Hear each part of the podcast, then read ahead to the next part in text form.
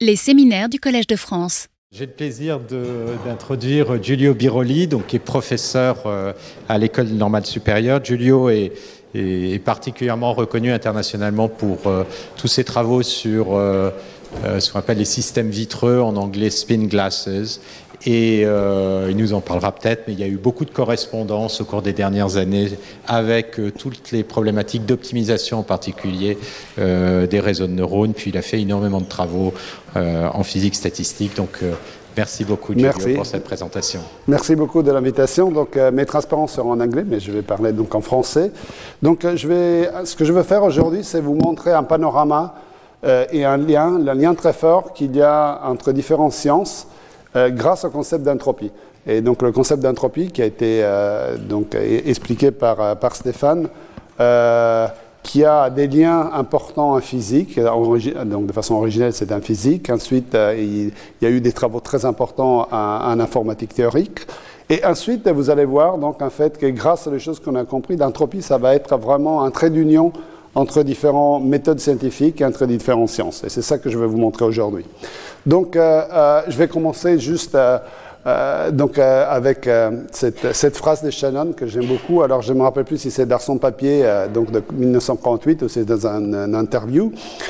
donc, en fait, quand il écrit le papier, il parlait donc d'information. Il ne savait pas si utiliser, quel nom utiliser. Donc il dit, My greatest concern was that what to call it. I thought of calling it information, but the word was overly used, so I decided to call it uncertainty. When I discussed it with John von Neumann, he had a better idea. Von Neumann told me you should call it entropy for two reasons. In the first place, your, uh, your, uncertainty function has been used in statistical mechanics under that name. Donc en fait, euh, on avait déjà introduit donc, euh, ce concept en, en mécanique statistique, en physique statistique. So it already has a name. In the second place, and more important, no one really knows what entropy really is, so in a debate you will always have the advantage. Bon, ça c'est, euh, of course, c'est juste une blague. En réalité, euh, John von Neumann, juste après, il a introduit le concept d'entropie en mécanique quantique, et ça, ça a une importance euh, phénoménale, en particulier aujourd'hui. Donc, évidemment, moi je dirais plutôt que le concept d'entropie, effectivement, en application dans beaucoup de contextes, contextes différents, et peut avoir des significations différentes, mais elles sont reliées les unes avec les autres. Donc historiquement, effectivement, euh, ça a été introduit en 1850 avec les débuts dans la thermodynamique. Ensuite, ça a joué un rôle très important dans le développement de ce qu'on appelle la physique statistique ou la mécanique statistique par Boltzmann. Et ensuite, il y a eu beaucoup de contributions, en particulier donc euh, Shannon euh, et un, informatique théorique. Donc, ce que je vais vous montrer aujourd'hui, c'est donc ce concept d'entropie qui a donc et aussi le concept de transition de phase. Ces deux concepts qui ont, euh, à nouveau, qui ont été développés en partie euh, en, physique, mais qui finalement, donc, ils peuvent avoir des applications en, informatique théorique. Donc, je vais vous montrer que c'est particulier le concept de transition de phase via donc euh, le concept d'entropie euh, un, un, euh, un, impact important en, en, informatique théorique. Ensuite, je voudrais vous montrer donc le vice-versa. Ce n'est pas plutôt de la physique statistique à l'informatique, mais c'est plutôt de l'informatique à la physique statistique. C'est-à-dire que si on comprend vraiment bien le concept d'entropie, en particulier en utilisant les concepts introduits par Shannon d'information mutuelle et d'entropie conditionnelle, en fait, on peut aller beaucoup plus loin dans des problèmes de physique. Et finalement, bah, je conclurai en vous montrant alors une nouvelle science, c'est-à-dire que euh, y a donc des physiciens qui s'intéressent à des problèmes de biologie. Et en fait, ils ont compris que dans des problèmes de biologie, c'est très très important d'utiliser les concepts d'entropie et d'information. Et je vous montrerai un exemple que je trouve euh, très intéressant. Voilà. Donc, euh, avant de parler, donc de rentrer dans le vif du sujet, je voudrais quand même discuter un autre concept très important, qui est le concept de transition de phase. Donc, les transitions de phase en physique statistique, euh, bon, euh, donc les transitions de phase, en fait, c'est quelque chose. Alors, on dit qu'en général, quand on est à haute température, un système est désordonné, donc dans une phase désordonnée, et quand on baisse la température, il y a une transition de phase dans, beaucoup de contextes, et on va vers un état ordonné qui est considéré, qui est caractérisé par une basse entropie. Et ça, c'était déjà à l'époque de Clausius, il y avait déjà cette idée, haute température, beaucoup d'entropie, basse température, très peu d'entropie. Et on peut le comprendre parce que euh, bah, ce qu'on faut faire en physique statistique, il faut minimiser ce qu'on appelle l'énergie libre. L'énergie libre, c'est l'énergie du système moins la température fois l'entropie. Donc vous voyez, si la température est très haute, le mieux c'est de maximiser l'entropie. Si la température est très basse, le mieux c'est de euh, maximiser l'énergie. Donc euh, il y a cette compétition entropie-énergie qui est derrière les transitions de phase. Alors les transitions de phase sont, euh, disons, dans la vie de tous les jours. Un exemple de transition de phase le plus connu, c'est la transition donc, de l'eau qui passe d'un état liquide à un état gaz. Si on augmente la température, on change la pression à un état solide. donc, mais ça, c'est l'exemple peut-être le plus simple. Mais ensuite, en physique, je dirais surtout de 1950 jusqu'aux années 2000, un des grands points de la physique a été d'étudier tous les types de différentes transitions de phase. Alors donc, il y a eu des transitions de phase simples comme euh, liquide-gaz, euh, les transitions donc, dans les, dans euh, ferromagnets, donc, qui montrent une aimantation spontanée, mais ensuite il y a des transitions de phase un peu plus exotiques comme les superfluides, les supraconducteurs, etc. Alors d'un point de vue de théorie de la probabilité, donc d'un point de vue mathématique, qu'est-ce que c'est une transition de phase? Alors d'abord c'est un phénomène d'autre dimension ce que vous avez, vous avez typiquement une loi de probabilité, qui, euh, une loi de probabilité de beaucoup de variables. Donc dans ce cas, ça serait les positions des particules. Dans un cas ferromagnétique, c'est la position des spins. C'est les spins s'ils sont en haut ou en bas. Et vous considérez le cas de n très très très grand. Donc c'est pour ça que c'est le cas en loi de probabilité. En haute dimension, ce n'est pas la dimension de l'espace, c'est le nombre de variables. Et si vous prenez la forme de Gibbs, habituelle pour la physique statistique à l'équilibre. Donc quand vous prenez n qui est très très grand, les transitions de phase correspondent à ce qu'on appelle probabilité, un phénomène de seuil, qui est dû au fait qu'on regarde la limite thermodynamique. Pardon, là j'ai mis high, donc ça correspond à n très très grand devant 1.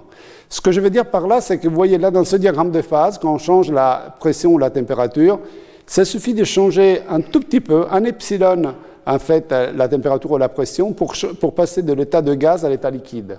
Alors l'état de gaz, ben, c'est vraiment macroscopiquement un état très très différent de l'état liquide. Exactement comme l'état liquide, c'est très très différent de l'état cristal. Et ça, on le fait changement, euh, en changeant d'un tout petit peu la température ou la pression. C'est-à-dire en changeant un tout petit peu le paramètre extérieur, donc c'est ce bêta qui est 1 sur la température, on peut changer complètement l'état du système. Alors ça, bien sûr, c'est dû en fait à ce n qui devient beaucoup plus grand que 1. Parce que si vous prenez, si vous prenez par exemple 17 particules, vous faites une simulation, euh, euh, euh, vous simulez les équations de Newton pour 17 particules. Bah, 17 particules, ça ne veut rien dire en fait un gaz, un liquide, un cristal. 17 particules, c'est juste 17 particules. Mais quand vous prenez beaucoup, beaucoup de particules, un nombre énorme, quand n tend vers l'infini, alors là, il y a vraiment des comportements émergents différents et on peut changer. donc il y a vraiment un changement discontinu quand on change un paramètre et ces changements discontinus, c'est dû au fait qu'on a pris la limite n qui tend vers l'infini. Voilà, donc ça c'est d'un point de vue de probabilité, et donc dans la physique de tous les jours, il y a ce phénomène de transition de phase. Alors c'est très intéressant ce phénomène de transition de phase parce que c'est ce phénomène de, euh, quand on a une loi de probabilité avec beaucoup de variables, donc phénomène de haute dimension, bien sûr arrive en physique, parce qu'en physique on a beaucoup de variables et on a des lois de probabilité qui sont les lois de probabilité de Gibbs. Et donc, on peut les voir dans la formation des, liquides, des gaz, des cristals, des aimants, euh, des, fluides quantiques. Mais en fait, elle arrive dans beaucoup d'autres sciences, parce que dans beaucoup d'autres sciences, on a affaire à beaucoup de variables qui interagissent entre eux et typiquement qui ont une loi de probabilité. Donc, ça arrive en biologie. Euh, bah, il y a des exemples, par exemple, euh, dans la façon dont les oiseaux bougent.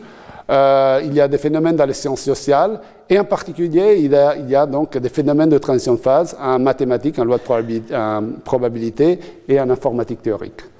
Et donc, euh, euh, une des choses que je voudrais vous montrer, c'est effectivement comment en fait, ces idées d'entropie et de transition de phase qui ont été développées en physique statistique ont été utiles pour comprendre des phénomènes en informatique théorique. Ça, ça sera mon premier mon premier exemple. Donc euh, voici l'exemple. Donc l'exemple, c'est le phénomène de transition de phase à un des problèmes d'optimisation combinatoire. Et le problème d'optimisation combinatoire que je, vais considérer, euh, d'ailleurs, n'hésitez pas à me poser des questions. À nouveau, je suis physicien. Peut-être qu'ici, il y a des gens qui sont plutôt euh, donc des mathématiciens, des mathématiciens appliqués. Donc, s'il y a des choses qui ne sont pas claires, n'hésitez pas à m'interrompre.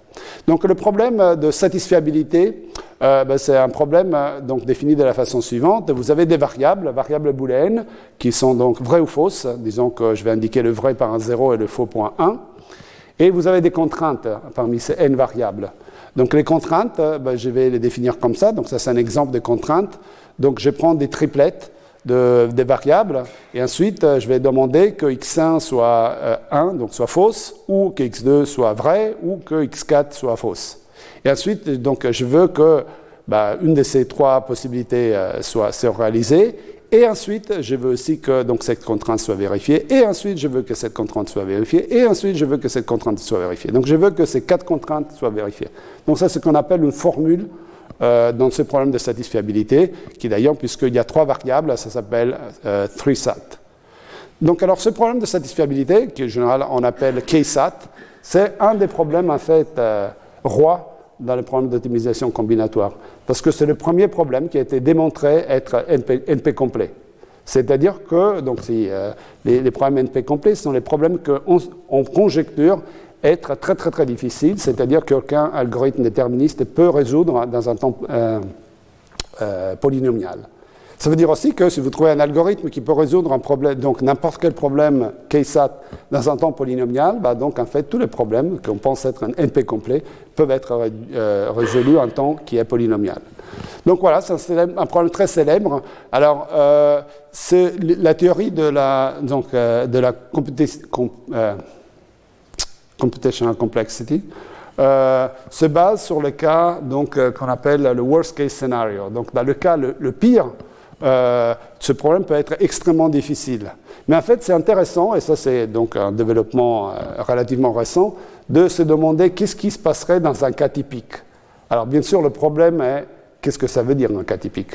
Comment, comment, qu'est-ce que ça veut dire un cas typique d'un problème KSAT Donc les gens, ce qui sont intéressés, les gens à nouveau en informatique théorique, c'est de regarder des problèmes aléatoires. C'est-à-dire qu'on engendre des formules aléatoires euh, avec pour, euh, euh, donc un grand nombre de variables et on veut savoir si ces formules aléatoires sont typiquement faciles et non. D'abord, si typiquement elles ont une solution ou non, et ensuite si on peut trouver des algorithmes qui peuvent trouver s'ils ont une solution ou non.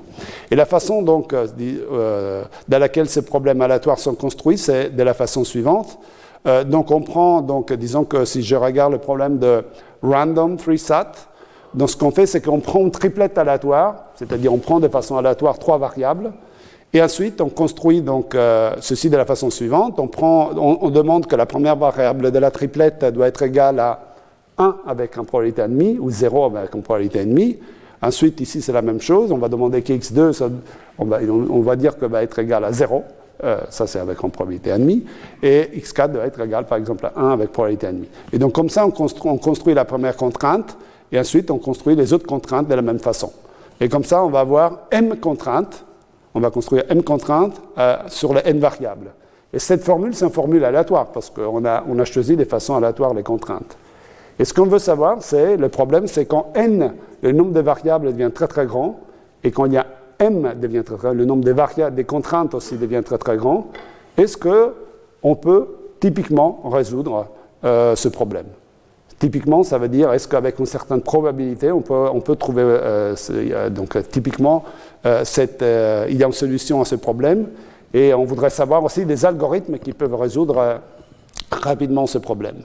Alors, ce qui a été vu, juste par des simulations numériques, c'est que ce type de problème donc, de random KSAT, qui s'appelle le problème de complexité, typical complexity, en fait montre des choses qui ressemblent à des transitions de phase en physique. Ils ont vraiment le même, euh, le même type de comportement. Alors je vais montrer, donc ici c'est une simulation numérique d'il y a maintenant un certain temps. Euh, ça, bon, ça c'est le cas random 2 sat ça veut dire juste que euh, c'est un problème où on prend des, euh, euh, de temps en temps, on prend donc des contraintes avec deux variables, de temps en temps, on prend des contraintes avec trois variables, et P, c'est la fraction donc, des contraintes des trois variables, et à moins P, c'est la fraction des contraintes des deux variables dans la formule. Donc là, vous voyez différents P, parce que comme ça, ils ont étudié différents cas. En fait, ce que vous voyez ici, c'est la probabilité de ne pas trouver une solution. Donc là, c'est exhaustive. Il peut regarder toutes les, toutes, les configurations possibles des variables. Donc, il peut vraiment dire s'il y a une solution ou non euh, pour le problème. Et ce qu'ils voient, c'est que, si vous voyez, donc ici, ils le font pour différents n, différents euh, nombres de variables, et il regarde avec un rapport M sur N, c'est-à-dire un rapport de contrainte sur le nombre de variables qui est fixé. Ce que vous voyez ici, c'est que la probabilité, il va, donc quand le nombre de contraintes est, tout petit, bah c'est facile de trouver une solution. Donc effectivement, la probabilité de ne pas trouver une solution est zéro. Et ensuite, donc ça, remonte, et ensuite ça va vers 1. Alors la chose intéressante, c'est que vous voyez que en fait, cette courbe devient de plus en plus raide, plus n devient grand. Ça, c'est exactement le phénomène de seuil ou transition de phase que je vous disais avant. Exactement comme si j'ai 17 variables, je ne peux pas faire une différence entre un liquide et un gaz. Mais quand j'ai 10 puissance 23 variables, alors là, le changement entre le liquide et le gaz, quand je change la température, est vraiment abrupt. Ici, il semblerait qu'une chose similaire se passe, c'est-à-dire que si vraiment n, le nombre de variables tendait vers l'infini, eh bien si, par exemple, euh, donc, euh, dans, ce cas-là, euh, donc si alpha, la fraction contrainte sur variable, est plus petite qu'une certaine valeur alpha c, la probabilité de ne pas trouver une solution est exactement zéro. Et si on va au-delà de alpha c, de cette valeur, la probabilité, ça sera 1. Donc alpha, le nombre de contraintes sur nombre de variables, joue exactement le même euh, rôle que la température, donc la transition liquide-gaz. Alors ça, c'est des simulations numériques. Ce n'est pas une preuve pour l'instant, mais il y a eu des preuves euh, récemment. Mais donc ça, c'était à l'époque. Donc euh, ils avaient montré, donc d'un point de vue phénoménologique, qu'il semble y avoir ce phénomène de transition de phase entre un régime où le problème est résoluble et le régime où le problème d'optimisation combinatoire n'est pas résoluble. Ensuite, très intéressant aussi, on peut se demander, demander qu'est-ce qu'ils vont faire les algorithmes. Donc les algorithmes qui ne sont pas juste une énumération exhaustive, mais des algorithmes euh, qui, cherchent à trouver une solution, qui donc ne sont pas optimales, mais optimaux, mais euh, c'est ceux qui utilisent les gens en pratique. Alors ce que vous voyez, ça c'est un de ces algorithmes, et ça c'est pour le problème donc 3SAT. Euh, et à peu près au moment où il semblerait y avoir une transition de phase, donc quand, on regarde, quand, on regarde à gauche, en fait ce qu'on voit c'est que l'algorithme approprié à cette valeur-là, il met, ça c'est le temps euh, qui met l'algorithme à trouver ce qui va dire qu'il y a la solution optimale, eh ben, en fait, euh, le, temps semble augmenter autour de la transition de phase. Alors ça, c'est exactement ce qui se passe en physique. C'est-à-dire en physique, quand on est près de la transition de phase, le temps qu'on appelle de relaxation du système augmente, en fait diverge euh, à ce moment-là. Et donc ici, on voit que les algorithmes qui ne sont rien qu'une dynamique des variables, similaire donc, à la dynamique qu'on a, pas exactement la même, mais similaire à la dynamique qu'on a sur les particules et sur les spins, eux aussi, ils ont donc une dynamique qui devient de plus en plus lente, exactement à l'endroit où il semble y avoir la transition de phase. Alors, ces résultats étaient vraiment très, euh, très intrigants. Et euh, donc, euh, bah, les, je pense des, bah, informaticiens théoriciens mais, et les physiciens statisticiens, ils sont vraiment penchés sur le problème pour essayer de voir si on pouvait développer une théorie et des preuves rigoureuses. Alors, donc, ceci, c'est bien sûr dans la limite euh, n qui tend vers l'infini, et rapport nombre de contraintes sur nombre de variables qui est fixe. Alors, ce qui a été fait par les physiciens, c'était d'essayer d'appliquer un, formalisme de physique statistique à ce problème. Alors, le formalisme de physique statistique est le suivant. Donc, on va définir une fonction énergie. Donc, ici, on a des variables 0, 1. Alors pour des physiciens, ça, on peut les définir, comme des spins euh, qui sont plus ou moins 1 en général, c'est des variables à deux valeurs. Et on, va définir, si je vous donne une configuration, bah, la fonction énergie associée à la configuration, c'est le nombre des contraintes qui sont violées. Donc, si l'énergie, l'énergie, ça veut dire que l'énergie est bien, ou bien est zéro, ou elle est positive. Si j'ai une configuration avec énergie zéro, bah, ça veut dire que j'ai une configuration, c'est-à-dire j'ai une configuration qui vérifie toutes les contraintes. Donc, alors on peut définir donc la fonction de partition, qui est donc la somme sur toutes les configurations de exponentielle moins bêta E. Bêta, c'est la température inverse, c'est l'énergie, c'est cette énergie-là. Et donc, si on regarde ce problème de physique statistique à température nulle, donc en bêta tend vers l'infini, ben, la question c'est quel est l'état d'énergie minimale? Si l'état d'énergie minimale est égal à zéro, alors ça veut dire qu'il y a une ou plus configurations qui sont capables de résoudre ce problème d'optimisation combinatoire. Ensuite, en plus, on peut regarder aussi à température nulle l'entropie. Donc, euh, si on sait que l'énergie est zéro à température nulle, et on regarde l'entropie, l'entropie va nous dire quel est le logarithme du nombre de solutions de ce problème. Donc voilà, donc avec un formalisme donc, de physique statistique, on peut arriver donc, à avoir pas mal d'informations donc, sur ce problème d'optimisation combinatoire. Et donc ça, c'est ça qui a été fait. Donc une fois qu'on l'a défini comme ce problème de physique statistique, on peut essayer de le résoudre. Alors je ne vais pas rentrer sur la technique qui a été utilisée, mais c'est vrai que, comme disait Stéphane, ça se réduit à un problème de ce qu'on appelle physique des systèmes désordonnés, pour lequel il y a des méthodes qui ont été développées depuis les années 80 et pour lesquelles d'ailleurs George Parisi a eu euh, le prix Nobel, c'est le prix Nobel en physique d'il y, a deux ans. Euh, ça s'appelle la méthode des répliques. Euh, et grâce à cette méthode, en fait, on peut maintenant décrire quel est le diagramme de phase de ce problème d'optimisation combinatoire. Donc le concept de diagramme de phase qui était clair en physique avant avec liquide, gaz et cristal, maintenant on peut le transférer à ce problème d'optimisation combinatoire. Donc maintenant l'équivalent de la température c'est alpha, ce rapport contrainte sur nombre de variables. Et alors ce qu'on peut montrer, donc, calculer exactement, ça dépend de la valeur du, du, du K, du K-SAT qu'on considère, il y a une valeur alpha telle que si alpha est plus petite que cette valeur, euh, à nouveau qu'on peut calculer exactement, le donc a, le problème est résoluble, c'est-à-dire avec probabilité 1, il y a une solution, au moins une solution au problème. Et si alpha est plus grand que cette valeur, avec probabilité 1, il n'y a pas de solution, dans la limite n qui tend vers l'infini. Mais en fait, on peut dire beaucoup plus. On peut calculer, comme je vous disais, donc dans ce régime où il y a des solutions, on peut calculer l'entropie. Et en fait, on s'aperçoit que si alpha est plus petit qu'une autre valeur, qu'on appelle alpha c, il y a une entropie qui est positive, c'est-à-dire qu'il y a un nombre exponentiel de solutions, un n, où n est le nombre de variables. Et ensuite, on peut faire encore plus. On peut calculer comment sont organisées ces, ces solutions dans l'espace de configuration. C'est-à-dire qu'on ne calcule pas seulement le nombre de solutions, mais on peut aussi calculer si elles sont en fait organisées en clusters. Alors, qu'est-ce que c'est un cluster? C'est-à-dire que, imaginez que vous avez une solution, et ensuite vous pouvez vous demander quelles sont toutes les autres solutions que je peux rejoindre en faisant des changements, euh, en changeant les, euh, valeurs donc, des, variables, mais en gardant toujours en bougeant sur des solutions. C'est-à-dire l'énergie doit toujours rester zéro, mais je bouge donc et je bouge d'une solution à l'autre. Ça, ça va définir un, cluster, de solutions connexes. Et ce qui se passe, c'est que si alpha est très, est très petit, en fait, ont, toutes les solutions sont connectées. Et quand alpha diminue, on commence à avoir en fait un très grand cluster de solutions connexes qui contient la majorité donc, des solutions. Donc si je prends une solution au hasard avec probabilité 1, elle sera là. Mais il y a des petits clusters. Et ensuite, il y a un régime en fait ici où en fait c'est plus le cas. En fait, il y a beaucoup beaucoup de clusters, euh, un nombre exponentiel de clusters à l'intérieur desquels il y a un nombre exponentiel de solutions. Donc vous voyez, en fait, on peut étudier vraiment euh, en détail euh, le problème en tant que problème de transition de phase, mais aussi euh, comment les, solutions sont organisées dans l'espace de configuration, ce que je trouve être très intéressant. Ça, c'est des choses qui avaient été faites avant la physique statistique, mais qui ont été portées en, donc en informatique théorique. Alors, ce qu'on sait dans les problèmes de physique statistique, c'est que dans ce régime-là, en fait, toutes les dynamiques locales qu'on peut introduire euh, sont en, des temps de relaxation qui sont très très grands. Donc effectivement, on s'attend que les algorithmes aussi, dans tout ce régime, aient un temps de relaxation qui devient très très grand.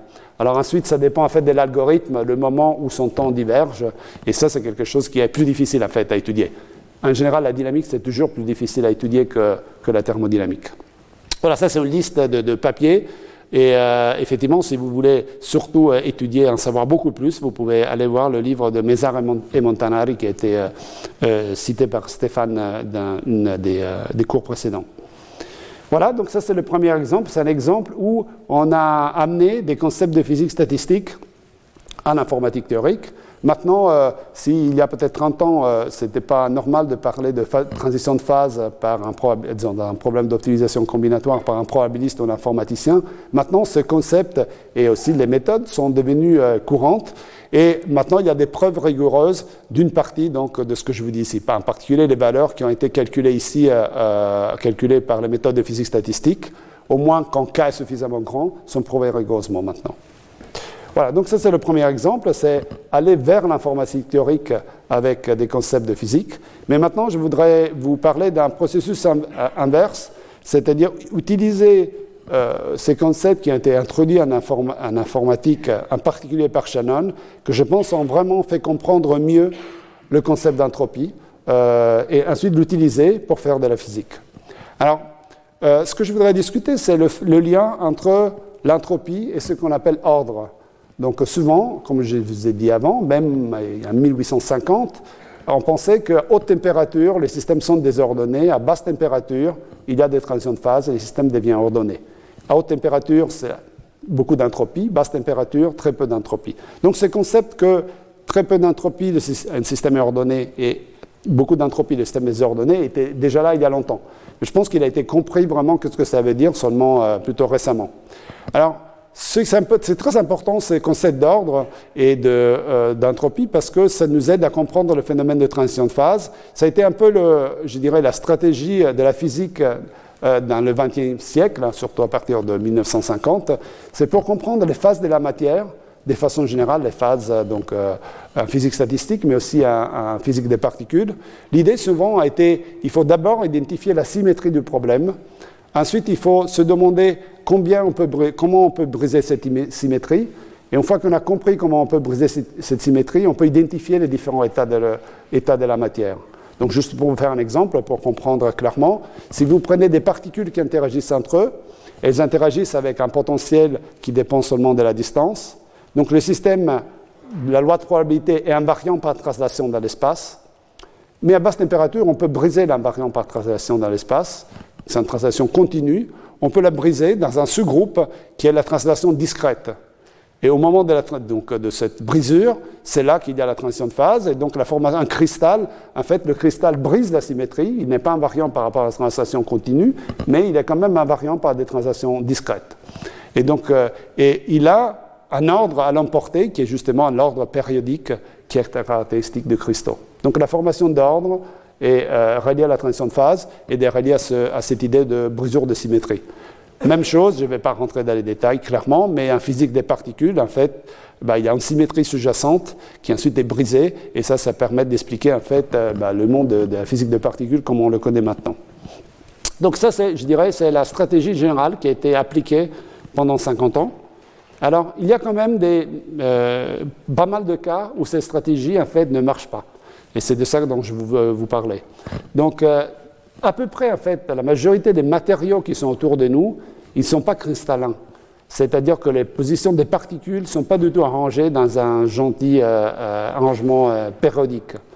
L'exemple, c'est les verres, mais en fait, il y en a beaucoup d'autres. Donc, les verres, ou les systèmes amorphes qu'on appelle. Donc, c'est des systèmes où, à nouveau, l'énergie, c'est juste une somme de potentiels avec des interactions qui dépendent seulement de la distance.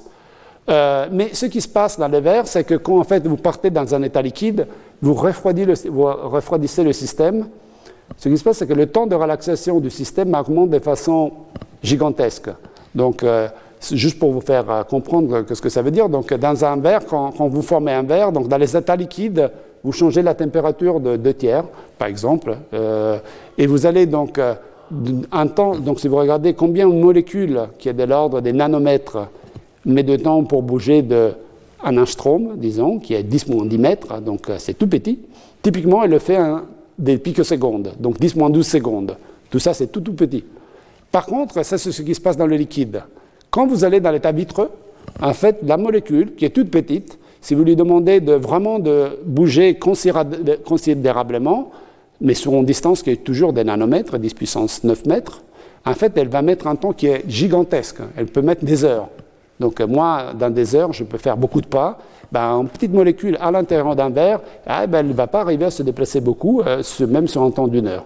Et c'est ça qui fait qu'en fait, ben, le système devient vraiment solide, c'est-à-dire même en changeant un tout petit peu la température, donc ça c'est le log de la viscosité pour beaucoup de liquides différents, en changeant un tout petit peu la température, on passe de cet état liquide à cet état solide, sauf que ce solide n'est pas du tout un solide cristallin où les particules sont figées dans des positions... Euh, périodiques.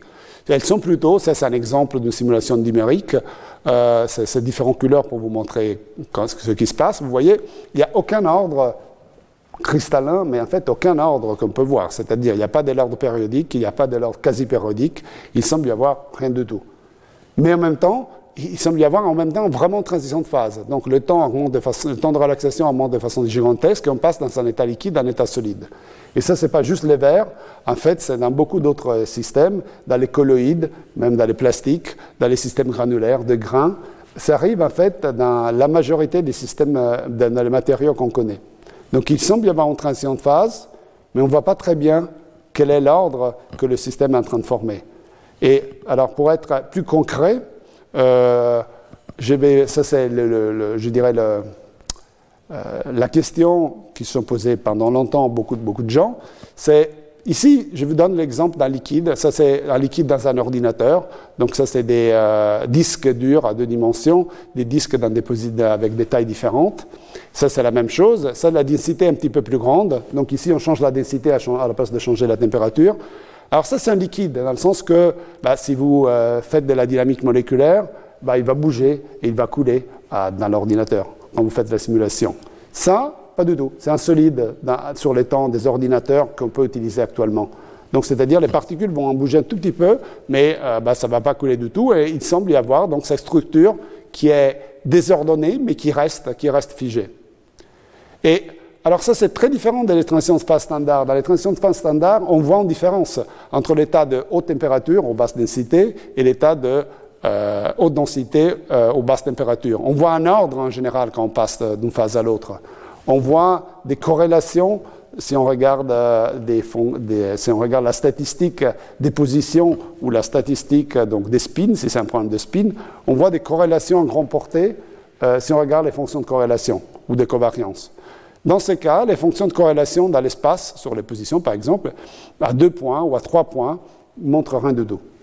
Et euh, on voit, il semblerait à l'œil, mais aussi avec d'autres, d'autres mécanismes statistiques, pendant longtemps, les gens, ils voyaient aucune différence entre les deux, mais pourtant, physiquement, il y a une très grande différence. Un, c'est un liquide, l'autre, c'est un solide. Un, euh, un temps de relaxation euh, relativement rapide, et l'autre, c'est un temps de relaxation qui semble être devenu gigantesque.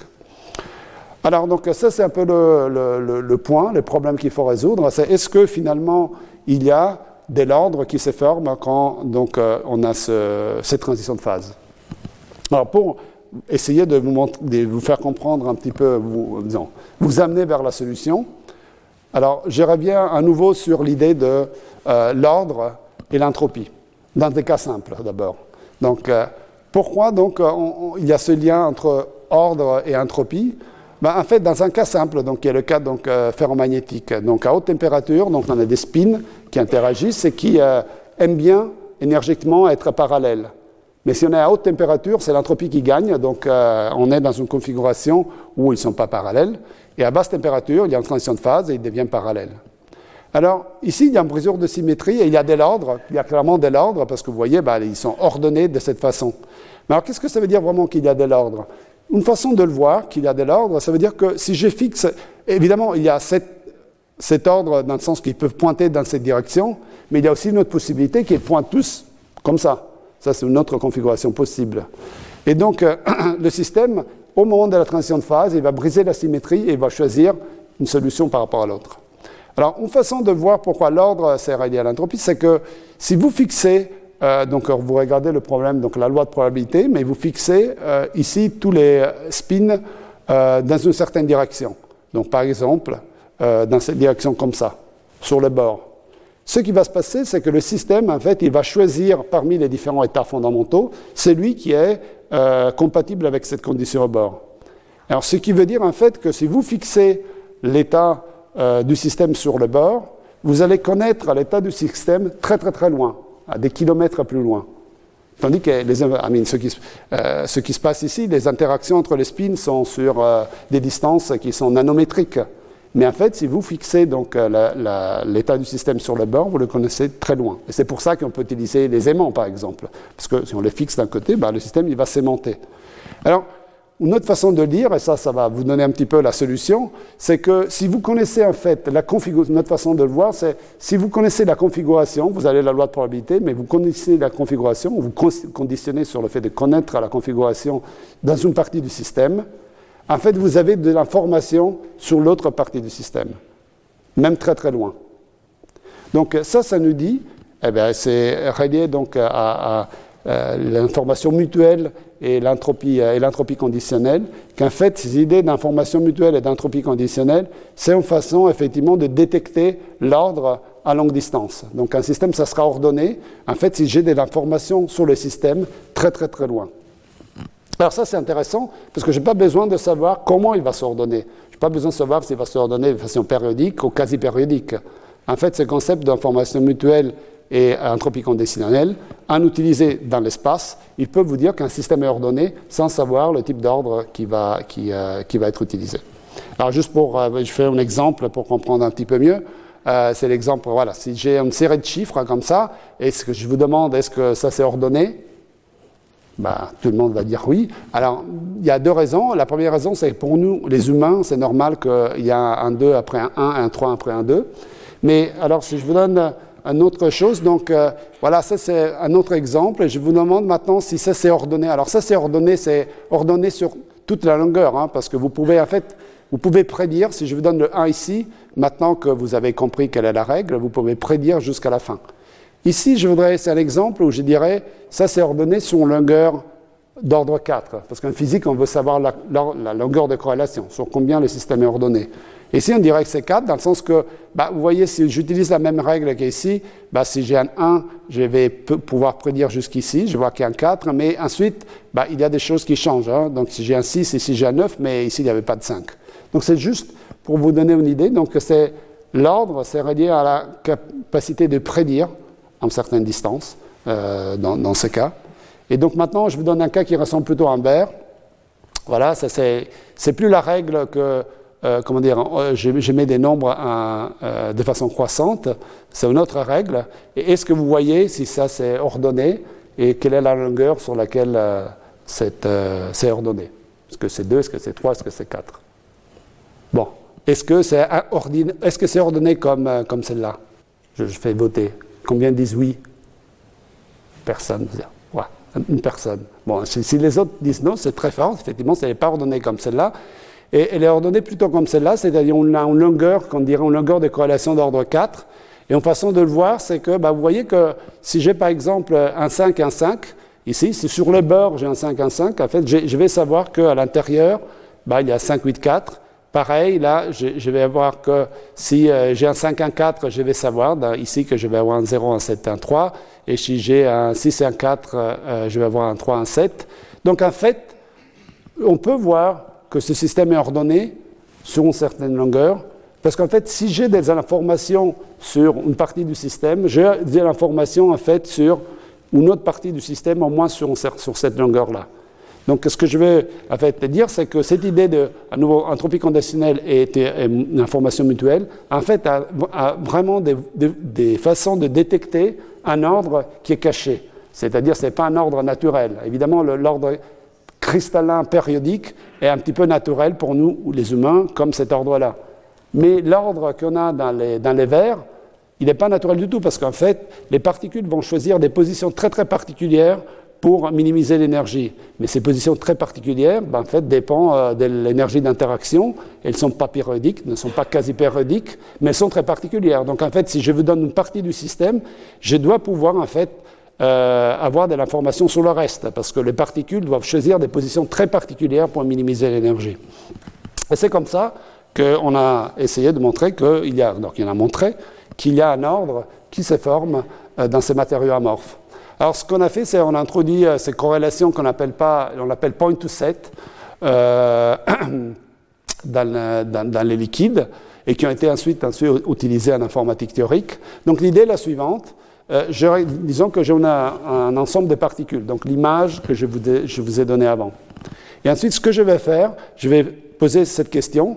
Donc, est-ce que chaque fois que j'ai la même, donc moi je, vais regarder avec une, cavité, une sphère comme ça, chaque fois que j'ai la même configuration au bord, au moins à, à peu près la même configuration au bord des particules, est-ce que j'ai la même, à peu près la même configuration des particules à l'intérieur?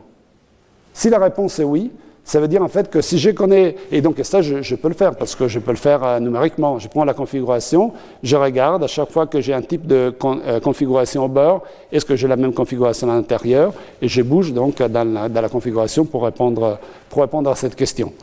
Et euh, de cette façon, je peux vraiment répondre à la question est-ce que si j'ai une information sur le système, au moins sur une certaine longueur, est-ce que, pardon, si j'ai, c'est ça, une, si j'ai une connaissance sur le système, donc sur une certaine, euh, dans une certaine région, est-ce que j'ai une information sur une certaine longueur à l'intérieur du système? C'est exactement comme le modèle euh, de spin que je vous disais avant. Si je sais que les spins sont tous dans cette direction sur le beurre, est-ce que je sais qu'ils sont dans cette euh, très loin? Et donc la réponse est que ça, ça nous permet en fait de euh, découvrir qu'un système est ordonné avec un ordre qu'on ne connaît pas sur une certaine longueur. Et ça, c'est rien d'autre que se poser la question vraiment de combien donc il y a, est-ce que le beurre a une information mutuelle importante avec, par exemple, le centre, euh, donc comment, avec le centre ici, avec les particules au centre? Et la réponse, ça sera oui, jusqu'à une certaine longueur, et ça, ça sera la longueur sur, le, sur laquelle le système est ordonné.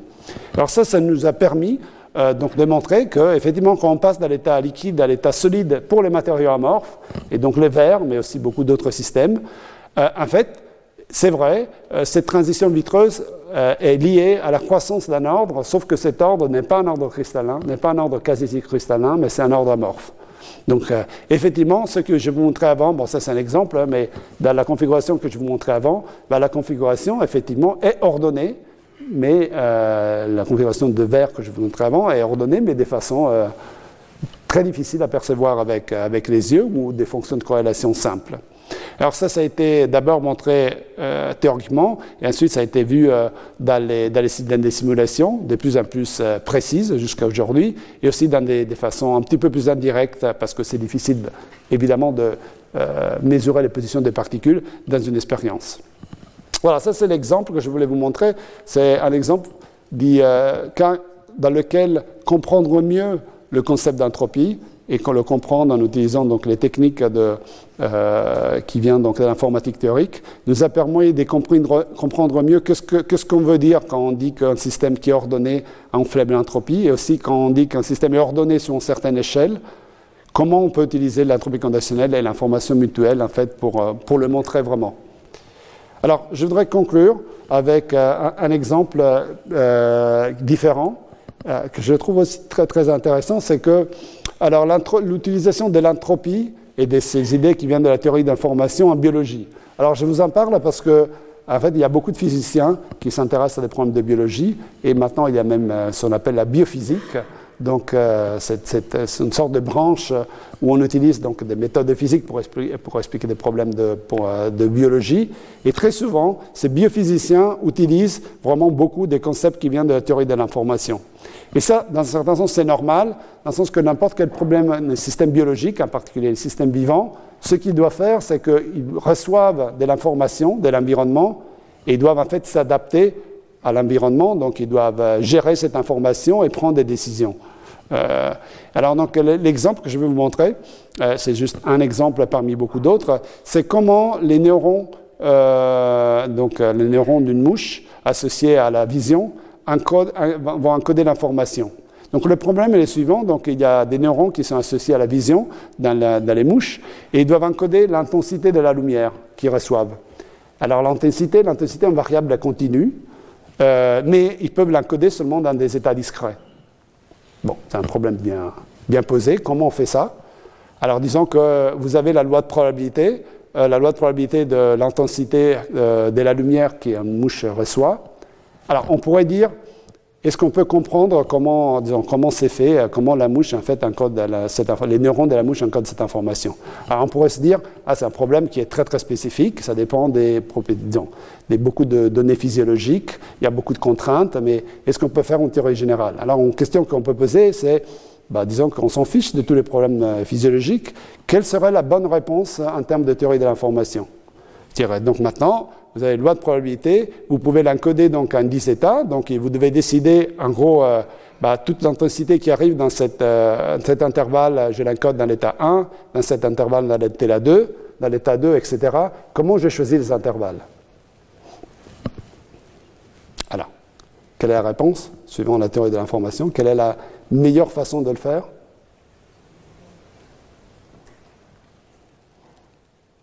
Bah, donc à partir de ce qu'a expliqué Stéphane aujourd'hui, le mieux c'est utiliser le concept d'information mutuelle.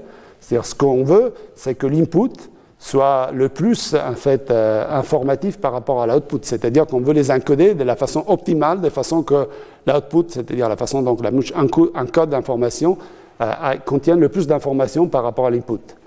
Et une façon un petit peu avec les mains de penser au problème, imaginez que ben, moi j'ai encore de l'information en mettant euh, l'intensité qui correspond donc au 1, je la mets sur un intervalle où je ne reçois jamais de la lumière.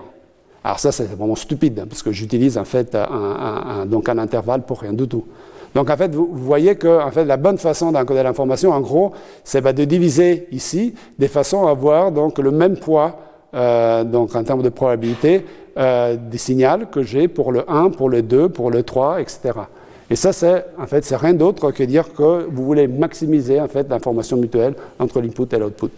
Et d'un point de vue de probabilité, ça veut dire que vous devez prendre, la loi euh, cumulative de cette loi de probabilité, et ensuite, bon, vous divisez ici, vous mettez un 1, vous mettez des intervalles ici à la même distance, 1, 2, 3, 4 jusqu'à 10, et ça, ça vous donne les points où euh, vous allez diviser donc cette loi de probabilité pour avoir euh, les, bons intervalles.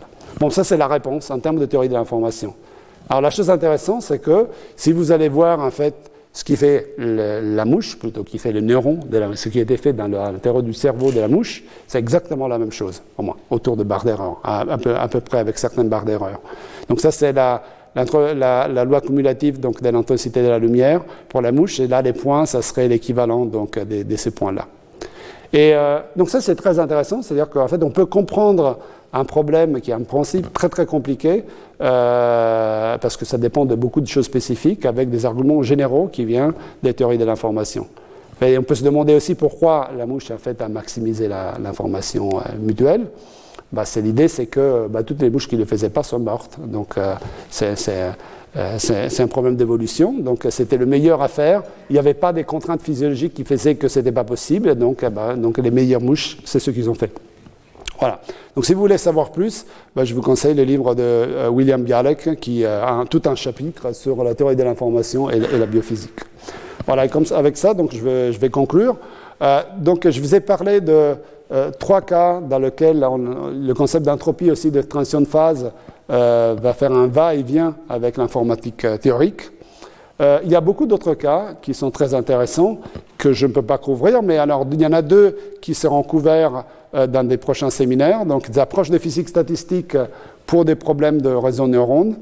Je pense que c'est le prochain séminaire. Ensuite, il y a les problèmes de physique statistique. Alors, donc moi, je vous montrer les problèmes de physique statistique pour des problèmes d'optimisation combinatoire. Alors très naturellement, après ça, les physiciens se sont intéressés à des problèmes d'inférence et à des problèmes de code de correction d'erreur. Je pense que Marc Mézard, euh, il vous parlera au moins en partie de cela. Alors il y a une autre application de l'entropie, donc dans le papier de Shannon, il, y a, il parle effectivement d'entropie euh, euh, conditionnelle, d'information mutuelle, et il y a aussi le célèbre théorème de compression de l'information qui relie l'entropie à combien on peut comprimer, donc, par exemple, une image. Et alors, donc, euh, ça, c'est quelque chose euh, euh, qui, qui, en principe, n'a rien à voir avec la physique, combien on peut comprimer une image. Mais en réalité, puisque si combien on peut comprimer une image, c'est relié à l'entropie de l'image, ah, en fait, ça peut avoir quelque chose à voir avec, avec la physique. Alors, il y a des études récentes qui sont, je trouve, assez intéressantes dans des problèmes donc, qui sont hors équilibre, où les gens essayent de voir quand il y a une transition de phase, en regardant combien on peut compresser en fait les images qu'on reçoit, donc l'image des configurations qu'on reçoit. Alors, c'est un peu un pari, hein, mais, mais c'est vrai que si vous pensez au modèle d'easing, par exemple, quand il y a une transition de phase, puisque à haute température, le système est très désordonné, beaucoup d'entropie, et euh, très peu désordonné à basse température, euh, après la transition de phase, ça veut dire que si vous faites une simulation et vous essayez ensuite de compresser euh, les résultats de la simulation, en fait, vous, allez voir la transition de phase sur bah, combien vous pouvez comprimer ces images. Vous allez pouvoir comprimer les images très facilement à basse température et pas facilement, disons, ça sera, plus gros, le fichier à haute température. Alors cette idée, si on pense que les algorithmes de compression que l'on utilise sont très bons, ah ben, en fait, peut être utilisé pour essayer de, montrer qu'il y a des transitions donc, euh, dans, la physique hors équilibre. Et ça, c'est un papier donc, qui a mis ce point de vue euh, euh, en avant. Et voilà, avec ça, je voudrais vous remercier pour votre attention. Merci. Retrouvez tous les contenus du Collège de France sur www.colège-2-france.fr.